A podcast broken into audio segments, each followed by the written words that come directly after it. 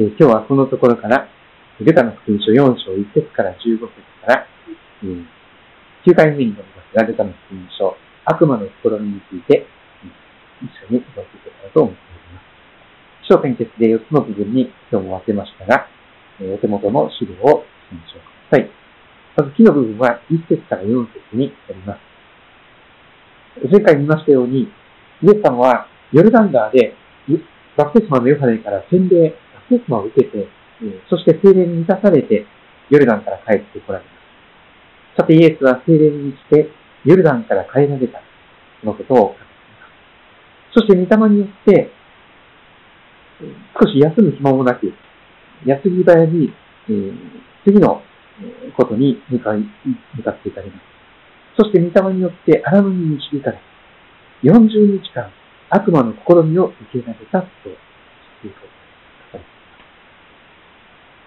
精霊に満ちて、ヨルダンから帰られ、そして同じ聖なる神の霊、御霊によって、今度は荒野に導かれていくイエス様の姿が、荒野そこは、かつてバプテスマのヨハネが、えー暮らしていた場所でありますが、そこにイエス様に行かれます。人がほとんどいない。そして、今のコロナウイルスの時代であればですね、そういうところに行って気分転換する方も多いかもしれません。しかし、祈りに専念するにはとても良い場所です。人混みの中に行ってもですね、なかなか祈りに専念できないんですが、山や川や、えー海やですね、いろんなところに行って、ほとんど人がいないところに、えー行きますと、自然と人が、心が祈りに向いてくることがあります。アラミに行かれたイエス様は、なんと40日間、40日間も1ヶ月以上ですが、悪魔の試みを受けていた。集中放火を浴びていくような状況でしょうか。次から次へと、一瞬一瞬、毎日毎日、四六時中悪魔の試みを受けていかれたイエスが、その間、40日間イエス様は何も食べずに、その戦いを戦っていかれます。時に40日間何も食べずに断食祈祷をなさる方もいらっしゃるかもしれませんが、非常に厳しいことであります。その間イエス様は何も食べずにお腹がペコペコになって、そしてやがて空腹も感じないほどになっていかれたと思います。しかしその期間が終わり時に空腹を覚えていかれます。そして3節そのタイミングで悪魔はさらに誘惑を仕掛けた。そこで悪魔はイエスに言った。あなたが神の子なら、この石にパンになるように命じなさい。タイミングというのが人生にはありますが、お腹空いてる時には、その食欲に弱いわけです。いろんなことで、えー何かそういう誘惑に負けそうな時が、えーいろいろんな時にあるかと思います。えーちょうどお腹を空いていた時にこそ、ちょうど良いタイミングで悪魔はその言葉をイエス様に語りました。あなたは神様の子なんでしょこの石がパンになるように命じたらどうですか？すぐに美味しいものを口にすることができますよ。あなたがそれはお茶の子再々でしょ手っ取り早く自分のその神の子としての力を使って自分のその思いを遂げようとする。そのようなことは誰もが願うことではないでしょうか。人間はほとんどその誘惑に負け続けていると言ってもよいかもしれません。もっと早く早く自分の思いを成し遂げたい。手っ取り早く、スピーディーに、早く、え自分の願いを叶えたい。そのためには、いろんな能力や才能を出し惜しみすることなく使おうとする。自分のその思いのためには、必死になって、真剣になって、えー人は、その思いを遂げようとし。かし、イエス様は悪魔に答えられます。人はパンだけで生きるのではないと書いてある。もちろん聖書の、旧約聖書に書いてあることです。イエス様は悪魔の試みに神様の言葉によって、この聖書の御言葉によって立ち向かっていかれます。聖書の言葉は御霊の剣とも言われますが、それは本当に鋭く、どんな刃物よりも鋭く、すべてのことを切り分けることができる、そのような鋭さを持っています。人はパンだけで生きるのではない。その続く言葉は、神の口から出る一つ一つの言葉によって生きると聖書に書いてある。まあ、そんなことをイエス様はおっしゃっていかれたわけです。人はパンだけあれば、満足に暮らしていくことを、それぐらいの満足しか与えていないことが多いんですが、でも、イエス様は、そのパンは一体どこから来るのか。パンを作られた、そのパンの源である、主なる神様の、その御言葉。その御言葉こそが、すべての私たちの必要のすべて。しばらく前にエレミア書を順番に学びましたけれども、エレミア書のですね、中にもありましたが、改めてですね、まあ、預言書の言葉に耳を傾けていきたいと思いますが、エレミアの前にイザヤ書がありました。イザヤ書のですね、55章、イザヤ書の55章の9節から11節あたりを見ますと、この神の言葉の力強さが、えー、紹介されております。イザヤ55の9節から11節を朗読いたします。こんな素敵な言葉です。神の言葉に対しての教えですが、天が地よりも高いように、私の道はあなた方の道よりも高く、私の思いはあなた方の思いよりも高い。雨や雪は天から降って元に戻らず、木を潤して物を生えさせ、芽を出させて、種まく人に種を与え、食べる人にパンを与え。そのように、私の口から出る私の言葉も、私のところに虚しく返ってくることはない。それは、神の言葉は、神の口から出た一つ一つの言葉は、私が望むことを成し遂げ、私が言い送ったことを成功させると語っております。神の言葉は決して神様の口から虚しく出ていくことがありません。再び神が光あれとおっしゃると、光が実際に立ち現れてきます。神が望むことを必ず成し遂げて、出来事となっていく。神様が植物を作り、その実りを与え、そしてパンを作っていかれる。ご飯ももちろんです。人はパンだけでなくてご飯も食べなきゃいけないとかっていう、なんか、ダジャレを言う先生もいらっしゃいますが、もちろんパンもご飯も同じ神の言葉によって作られていきます。イエスは悪魔に見事に答えていた。人はパンだけで生きるのではない。神様がちゃんと生きていくために必要なものを惜しみなく与えていてください。自分で、まず、仕事の糧をここ、求めていくのではなくて、まず神の国とその義を求めていくならば、神様が仕事の糧を必ず備えてください。そのような信頼のもとに、イエスさんは悪魔の地図と誘惑を知りさせていただきました。章の部分、5節から8節に、えー続けて耳を傾けていきたいと思います。次から次へとあの手この手で悪魔は誘惑してまいります。すると悪魔は次の一手を打とうといたします。今度はイエス様を高いところに連れて行くのです。今週、少しですね、あの妻と一緒に高いところに行ってですね、山々を見ながら少しゆっくりとお茶をして帰ってきましたけれども、高いところに行くとですね、非常に見晴らしがいいですね。見通すことができますし、えー、まあ、上から目線で、まさに上から目線ですね、えー、気持ちのいいところになります。悪魔はイエス様をそのようなところに連れて行きます。そして、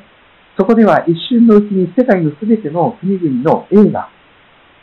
その素晴らしさを見させられます。そして、こういうの。このような国々の権力、この地上の様々な豊かな素晴らしい国々の権力と栄光をすべて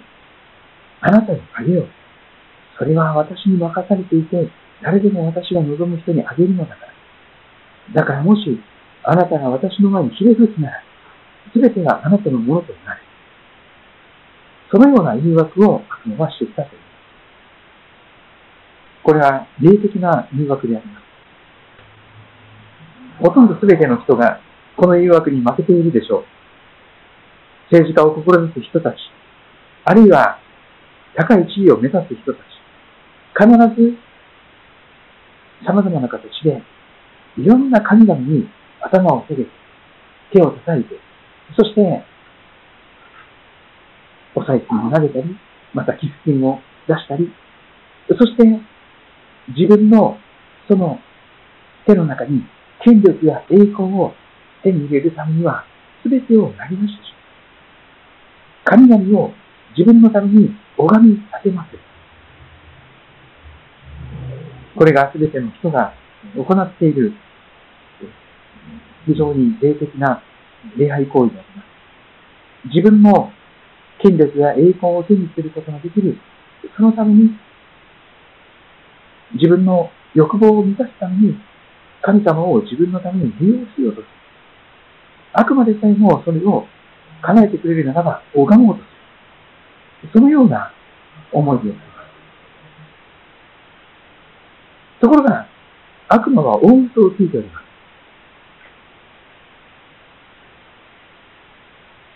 それは私に任されていて、誰でも私が望む人に限るのです。本来すべてのものは地上のものであっても神様のものであります。しかしそれを自分のもののように、え、語って、そして自分を拝むならば、自分の前に礼拝をするならば、あなたにその望みを叶えてあげようと、悪魔は非常に巧みに礼拝を本来捧げるべきお方から向きを変えさせて、自らを拝ませてみようとして、そのような邪悪さを決めています。そんな悪魔に対してイエス様ははっとして、御言葉を持って、またも退けていかれます。あなたの神である主を礼拝しなさい。主にのみ、主にだけ使いなさい。と書いてある。聖書の神様は、妬む神と言われます。本当に私たちを愛しているからこそ、私たちが浮気をすると、真剣に本気で怒られます。私たちももし誰かを本気で愛しているならば、その人が浮気をするならば、本当に真剣に怒りを覚えるでしょう。逆に言えば、相手が浮気をしても、それを何とも思わない。それはすでに愛が冷めてしまっている、その証拠でありましょう。聖書の神様は、私たちのことを妬むほどに愛しておられると聖書は語ります。それですからイエス様は、その方の前に、その方だけを愛する、その方だけを信じて対して変えていく。その誠の礼拝を誠の方にのみ捧げるべきだ。と聖書に書いてあるんじゃないかと。そのように言って、悪魔が自らを拝まさせようとする、その誘惑を退けていた。人間はその手の誘惑に弱いですから、あなたが出世できるために私を拝みなさいと言われたら拝んでしまう人が多いと思います。イエス様はこの地上で私たち人間が負けて負けているその誘惑にことごとく打ち勝っていた。そして、天の部分、9節から12節も見てまいりましょう。また悪魔はイエスをエルサレムに連れて行きます。神殿の屋根の上に立たせます。これは宗教的な、霊的な高みと言えるでしょう。エルサレムのそこには神殿があり、そこは神が宿られると言われる、その場所であります。その屋根の上に、屋根の端に立たせて、こう言うんです。あなたが神の子なら、ここから下に身を投げなさい。神はあなたのために見つかりたちに命じて、あなたを守られる。彼らはその両手にあなたを乗せ、あなたの足が一に打ち当たらないようにすると書いてあるまあ、ほとんど自殺行為のようなことを悪魔は、うん、しろと言い始めていますが、この神殿の高いところから飛び降りてください。そしたら神様がちゃんと見つかりをつかまして、あなたが一心に打ち当たらないように守り伝えてくれるから。そのように実際に神様が助けてくれるかどうかやってごらんなさい。これは目に見えない神様が分からなくなってしまったときに、人間がやりがちな愚かさでありましょう。目に見えない神様が自分を本当に愛してくれてるのか試すみたいな感じですね。あえてわざと危険なことに身をさらそうと。スタントマンのようにですね、何か、とんでもないことをすると神様がちゃんと助けてくれる。と聖書に書いてあるじゃないか。まあそんな風に自分で勝手に聖書を解釈してですね、自分の都合のいいように、都合のいい時に神様が来て助けてくれることを期待して、その神様をどんな風に試そうとする。神様を便利屋のように、うん、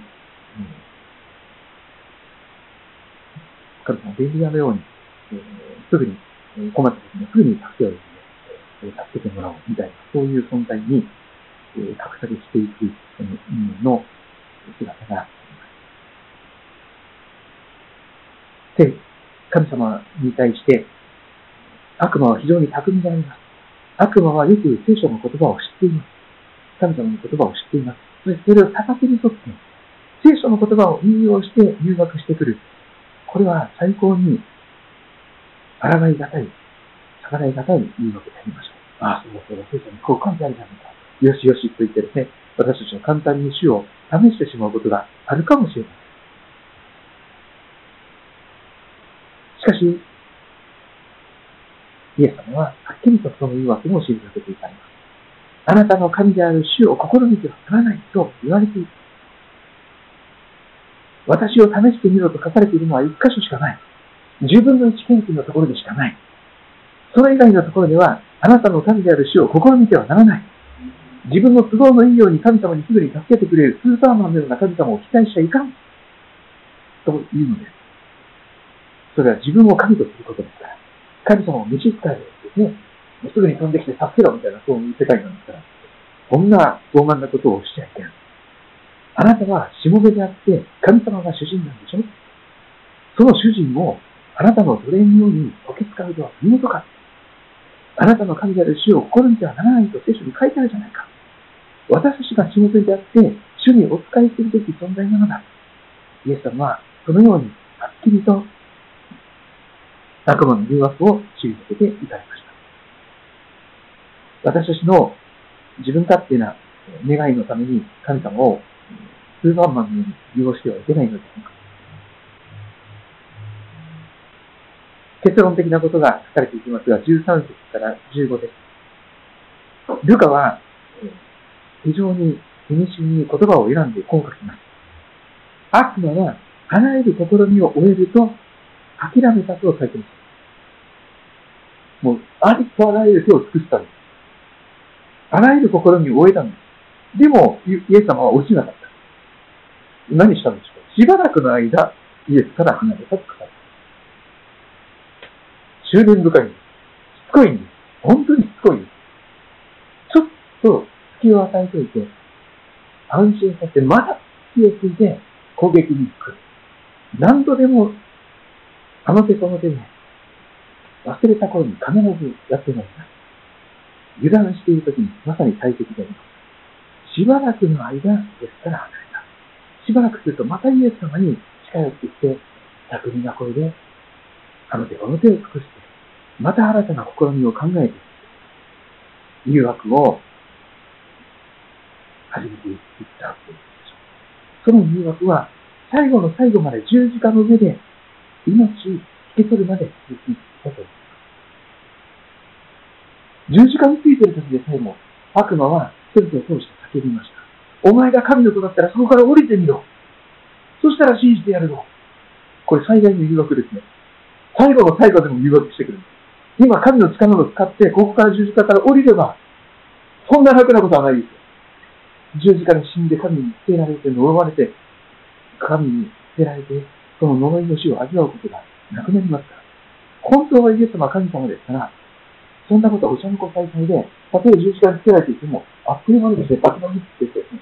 その力を発することができたら、十字架から降りて、そこで自分を救うこともできたでしょう。最後の最後まで悪魔を誘惑します。私たちの人生でもそうでしょう。誘惑に卒業式がないという。ですから、長島、私たち教授に死んだ時が卒業式です。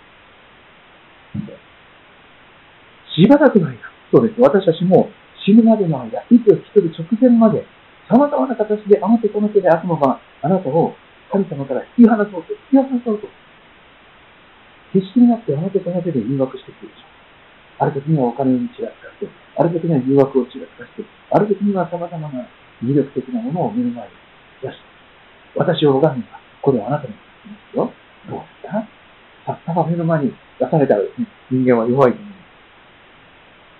自分にとって魅力的な、え興味関心のあるものをそのまま目の前に出されたら、目から誘惑は入っています。どんな人にも弱点があります。それを悪魔はよく知っています。何千年も悪魔は人間を心に続けておりますから、人間の弱点、その人の弱点ぐらいお見通しであります。どういうタイミングで、こういう、どういう誘惑をすればその人はそろっと落ちるのか、よく知られています。そして私たちは、またしても、そのような誘惑に負けて、今日も相変わらず同じような過ちを犯しているのではないでしか。し、それであっても、イエス様がこの悪魔に完全に勝利なさったということのゆえに、救いが保証されている。